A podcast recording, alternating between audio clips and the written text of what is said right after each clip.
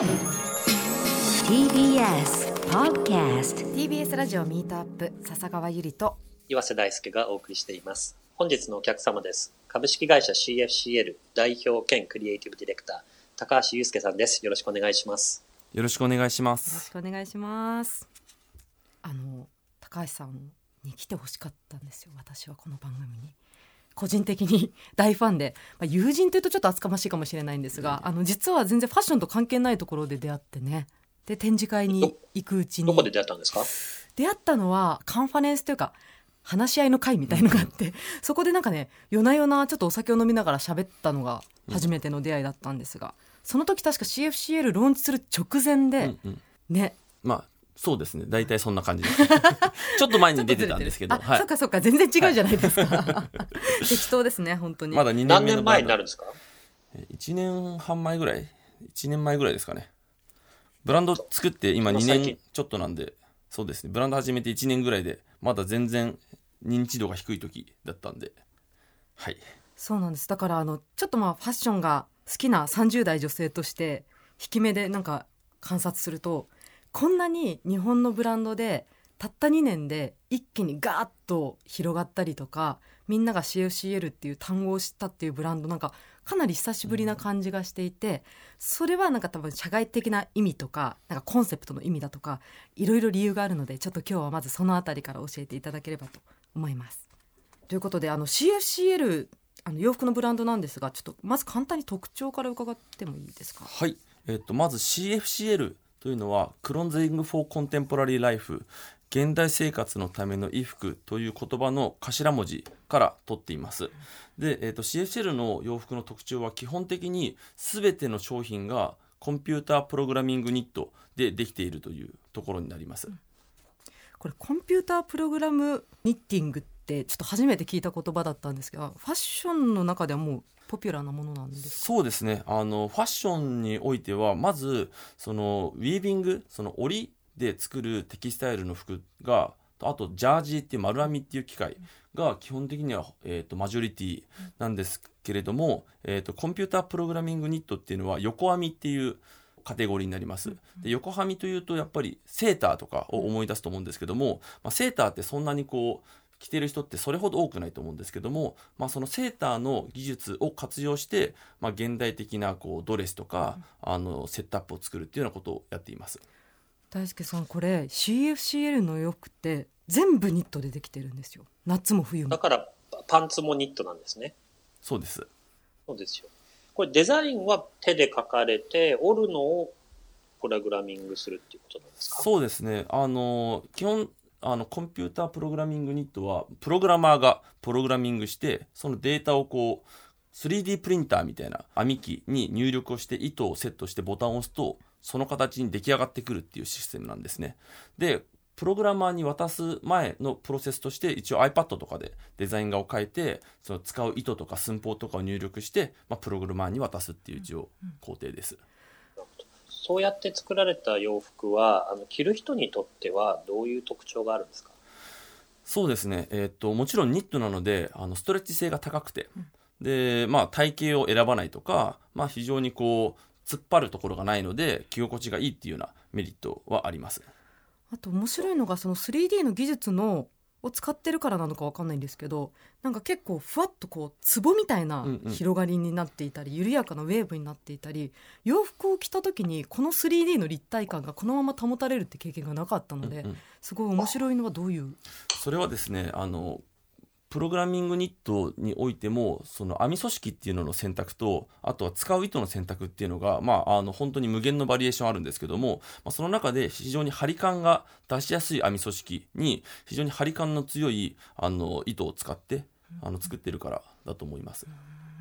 あの社名について シーエフシーエル というブランド名について少しお伺いしたいんですけど、僕持論があって、えー、結構その長く続くいい会社って名前が本質的でシンプルだっていうのがあるんですけど、うん、Clothing for Contemporary Life ってすごくあの現代生活のための衣服ってすごくシンプルだけど本質的で素敵な名前だなって思った一方で、頭文字だけだとちょっと日本人だと シーエフシーエル って発音しづらかったり覚えづらいみたいなところもあるのかもしれないなと思ったんですですけど、その辺のこの シーエフシーエル っていうのを選ばれたあの思いみたいなのをお伺いしてもいいですか？あのまあもともと学生の頃から自分のブランドを作りたいっていう夢はあったんですね。で、まああのいろんなコレクションブランドで自分の名前を冠するところってたくさんあると思うんですけども、それってこうその人個人の美意識をまあ、あの発表してそれに共感してくれる人来てくださいっていうような、まあ、スタンスなんじゃないかなっていうふうに私は考えてまして、でその一方であの例えば モマ ミュージアムモダンアートとか、うん、あと私建築好きなんですけどもう オーエムエー っていうレムコールハウスさんがやってるあの Office for Metropolitan Architecture っていうあの会社がありまして、まあ、そういうようなこの会社は何なんだろう、この服は何なんだろうっていうのが、まあ、あのスローガンとして一致しているってことが大事なんじゃないかなというふうに思いました。で、あとはもうなんかその シーエフシーエル とかってなんかこうなんていう エイチエスビーシー とかなんか ビーエムダブリュー とかまあコーポレート企業やっぱり大きい企業のなんかイメージってそういうこう頭文字さん文字とかよん文字ってイメージがあるんで、まあなんかそういう方が シーエフシーエル のイメージに合うんじゃないかなというふうに思ってこの名前にしました。なるほど。さっきまで エイチエスビーシー ちょっと送金の手続きしてたのですごくエイチエスビーシー のようなグローバルブランド作られるんだっていうのですごく納得いきました。でもゆりちゃんも周りの女性結構感度高い方はもうな シーエフシーエル 知ってる感じですか？あのこの間友達と夜ご飯を久しぶりに子供置いて食べに行こうって子供を母に預けて食べに行こうって時に集まったらえっとね、よにんいてふたり シーエフシーエル の, あの色違いの同じ型のワンピース着ててあの結構結婚式の二次会とか結婚式でも着てる方最近多いのでおって毎回なりますね。そうなんです。なんかでもあのコンセプトで先ほども少しお話しあったんですけど スリーディー コンピューターニッティングの技術を中核に据えるっていうのでなんていうか、ね、そのクリエイティブ系の方だとそのテクノロジーとかってある意味手段に過ぎないのでそちらを中核というよりももっと思いとか世界観みたいのがあって技術は手段に過ぎないみたいなイメージがあったんですけど、まあ、このコンテンポラリーライフというのと関連するかもしれないですがあえてその技術の部分が中核にあるっていうことの意味合いはどういうものなんですか？えっとですね、コンピュータープログラミングニットっていうのが中核にあるフィロソフィーではなくてこれはあくまでも手段っていうふうに私は考えています。で、あの一番重要なのは私これ作りたいから作りましたじゃなくて今この時代において必要とされる服は何なんだろうっていうのを考えるところが一番重要なんですね。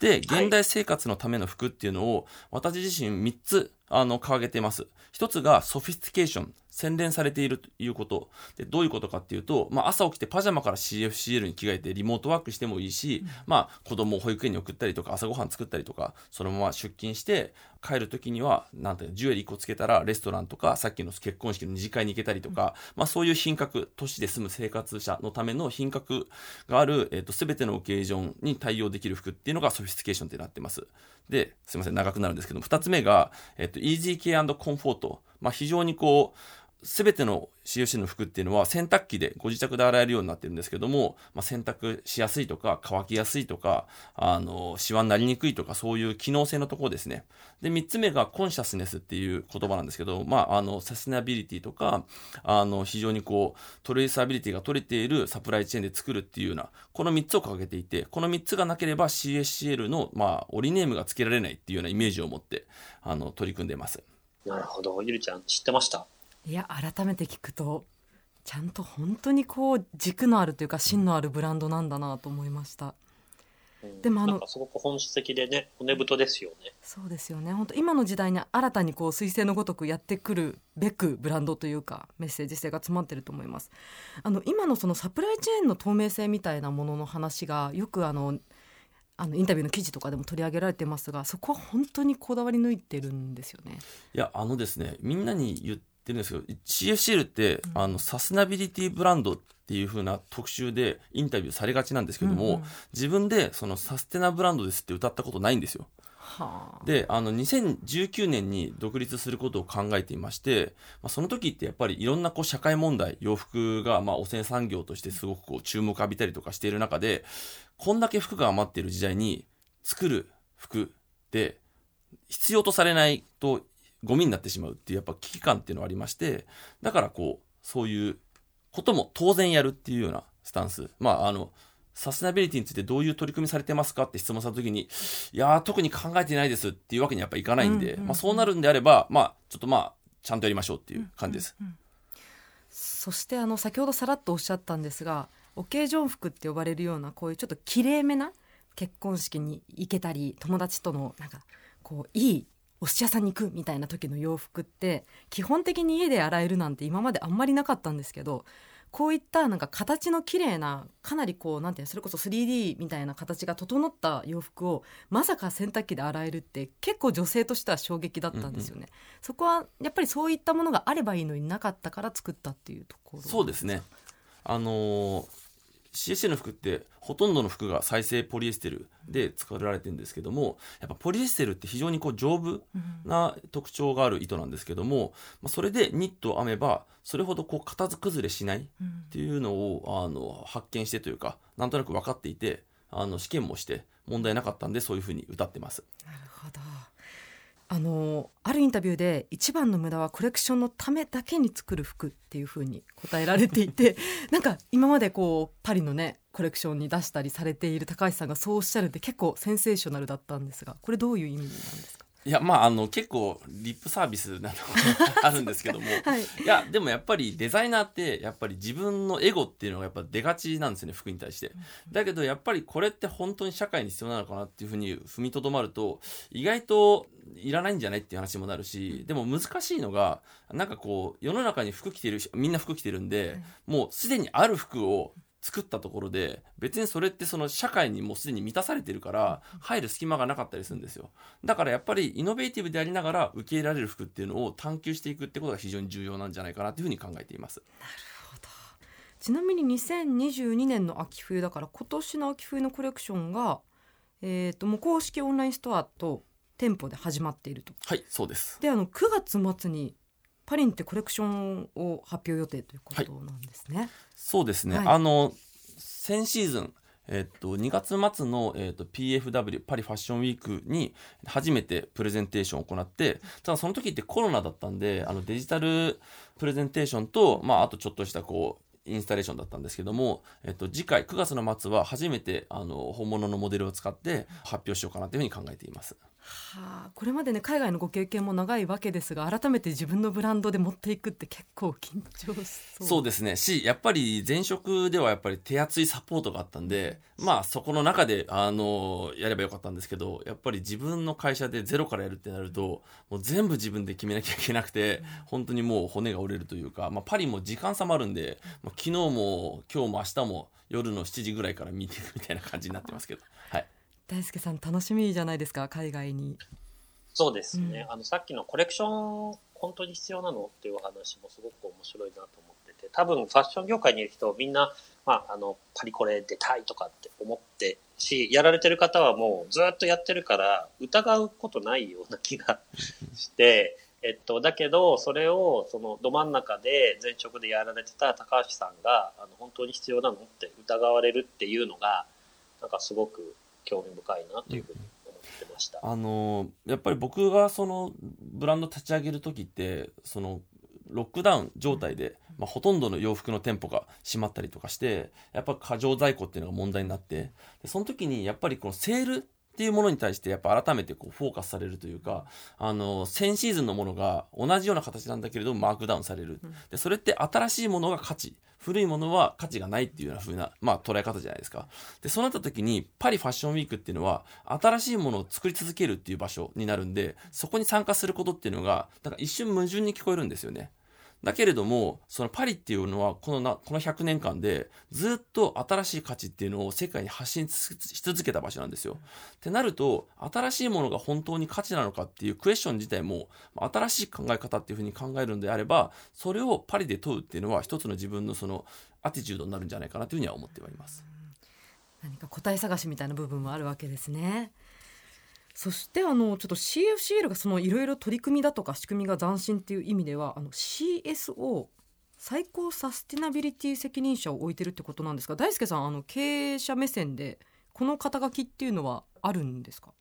普通チーフストラテジーオフィサーですね シーエスオー、うんうんうん、だから多分あのあの環境とか社会問題担当室長とかそういうもう少し下の担当者みたいなことあると思うんですけど、そのかなり経営の幹部としてサステナビリティに取り組む方を設置するというのは珍しいんじゃないかなというふうに思います。珍しいんですね。はい、あのまあ、私自身環境問題に対してはもともと小さい頃から興味はあったんですけども、専門家ではないので何が本当かわからないっていうのが正直なところなんですよ。で、僕にせんじゅうきゅうねんにブランド立ち上げる前に考えた時って結構そのフェイクファーとか流行ってて、ボアとかで、それってまああのあるブランドが結構その動物愛護っていう観点であのそういうものを使うっていうところからスタートして、だけどそのフェイクファーとかイミテーションワンっていうものがなんかある時からエコファーって呼ばれるようになって、はい、でエコファーっていうのがなん、なんていうんですかね、肌なじみがない、耳なじみがなくて、うん、で一方でそのマイクロプラスチックの問題があって、そのファーとかフリースとかああいうのが結構その海に流れてしまっているっていう問題があった時に、自分たちで自分の商品をエコっていう風に定義するっていうことにすごく違和感を感じて、だからやっぱなんか自分たちでエコとかサステナブルってことを言わずに現状どうであるかっていうのを客観的に捉えられる専門家が必要だなっていうふうに思ったっていうのがあります。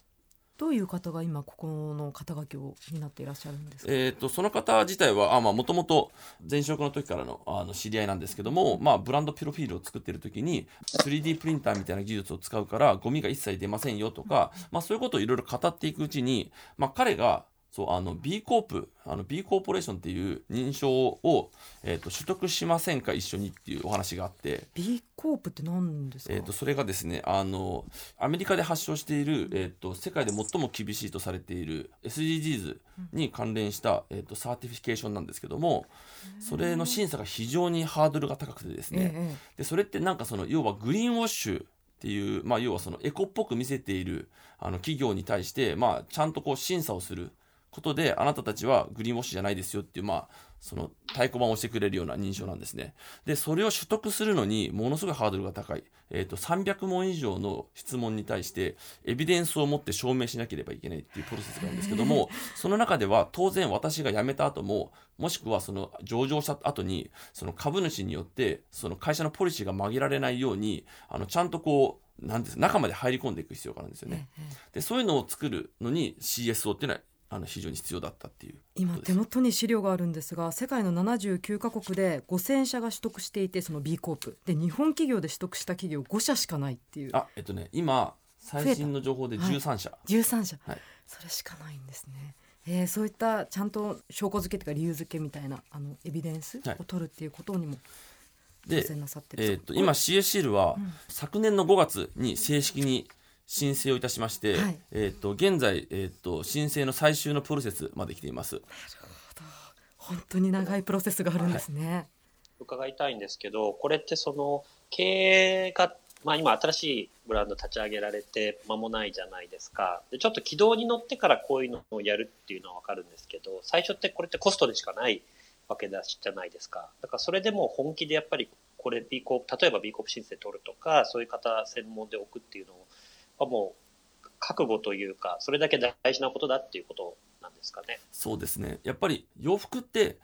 着る人本人の、まあ、社会に対するメディアというか、自分のそのアティチュードを社会に証明するためのツールになってるわけじゃないですか。でその時に今までってなんかイケてるとかかっこいいとか自分はモテるとか、まあ、そういう基準で選んでいたと思うんですけども、やっぱり今後これってちゃんと人権守られてるよねとか環境のこと配慮されてるよねっていうのは当然その、その服を着たいと思う選択肢に入ってくるわけですよね。ってなった時にやっぱりうちの服サステナなんで買ってくださいっていうのはやっぱなかなか通用しない。やっぱり第三者の機関があのここっていうのはちゃんとそういう取り組みしている企業ですっていうふうに言われることっていうのが、まあ、重要なんじゃないかなというふうに考えています。でもそういったのを打ち出しているあのブランドって例えばパタゴニアとかあると思うんですけど、などちらかというとそのすっごいスタイリッシュというよりはそのメッセージが中核にあるみたいなイメージがあるんですが、 シーエフシーエル の場合は言われなきゃすいません気づかないというか、普通にかっこいい洋服だなと思ってあの着てたら実はそういう意味合いもあったっていうところがやっぱりあのさっき高橋さんが言われた、えー、ソフィスティケーションソフィスティケイテッドっていうのが一番最初にあるっていうところなのかなっていうふうに思いました。そうですね、基本やっぱりないから面白いと思うんですよ。パリコレの参加しているブランドの中で B コープ認証を取得している企業ってクロエいっしゃだけなんですよ。うんでただ他 の, あのメゾンとかも B コープ取得を目指しますっていう風に最近宣言し始めていて、おそらくこれからの、まあ、スタンダードになるであろうという風に考えています。なるほど シーエフシーエル ぜひ皆様ご注目ください。ちょっと着てみてほしいですよね。着た時のやっぱ着心地の良さと楽ちん感なのにちゃんと見えるみたいなところもいいと思うので、はい、ということでですね、あの来週も高橋さんにお話ね、堀羽織聞きたいと思います。ちょっとどうしてこう高橋祐介になったのかという人生の部分をね聞けたらと思っております。えということで シーエフシーエル 代表兼クリエイティブディレクターの高橋祐介さんにお付き合いいただきました。来週もお待ちしてます。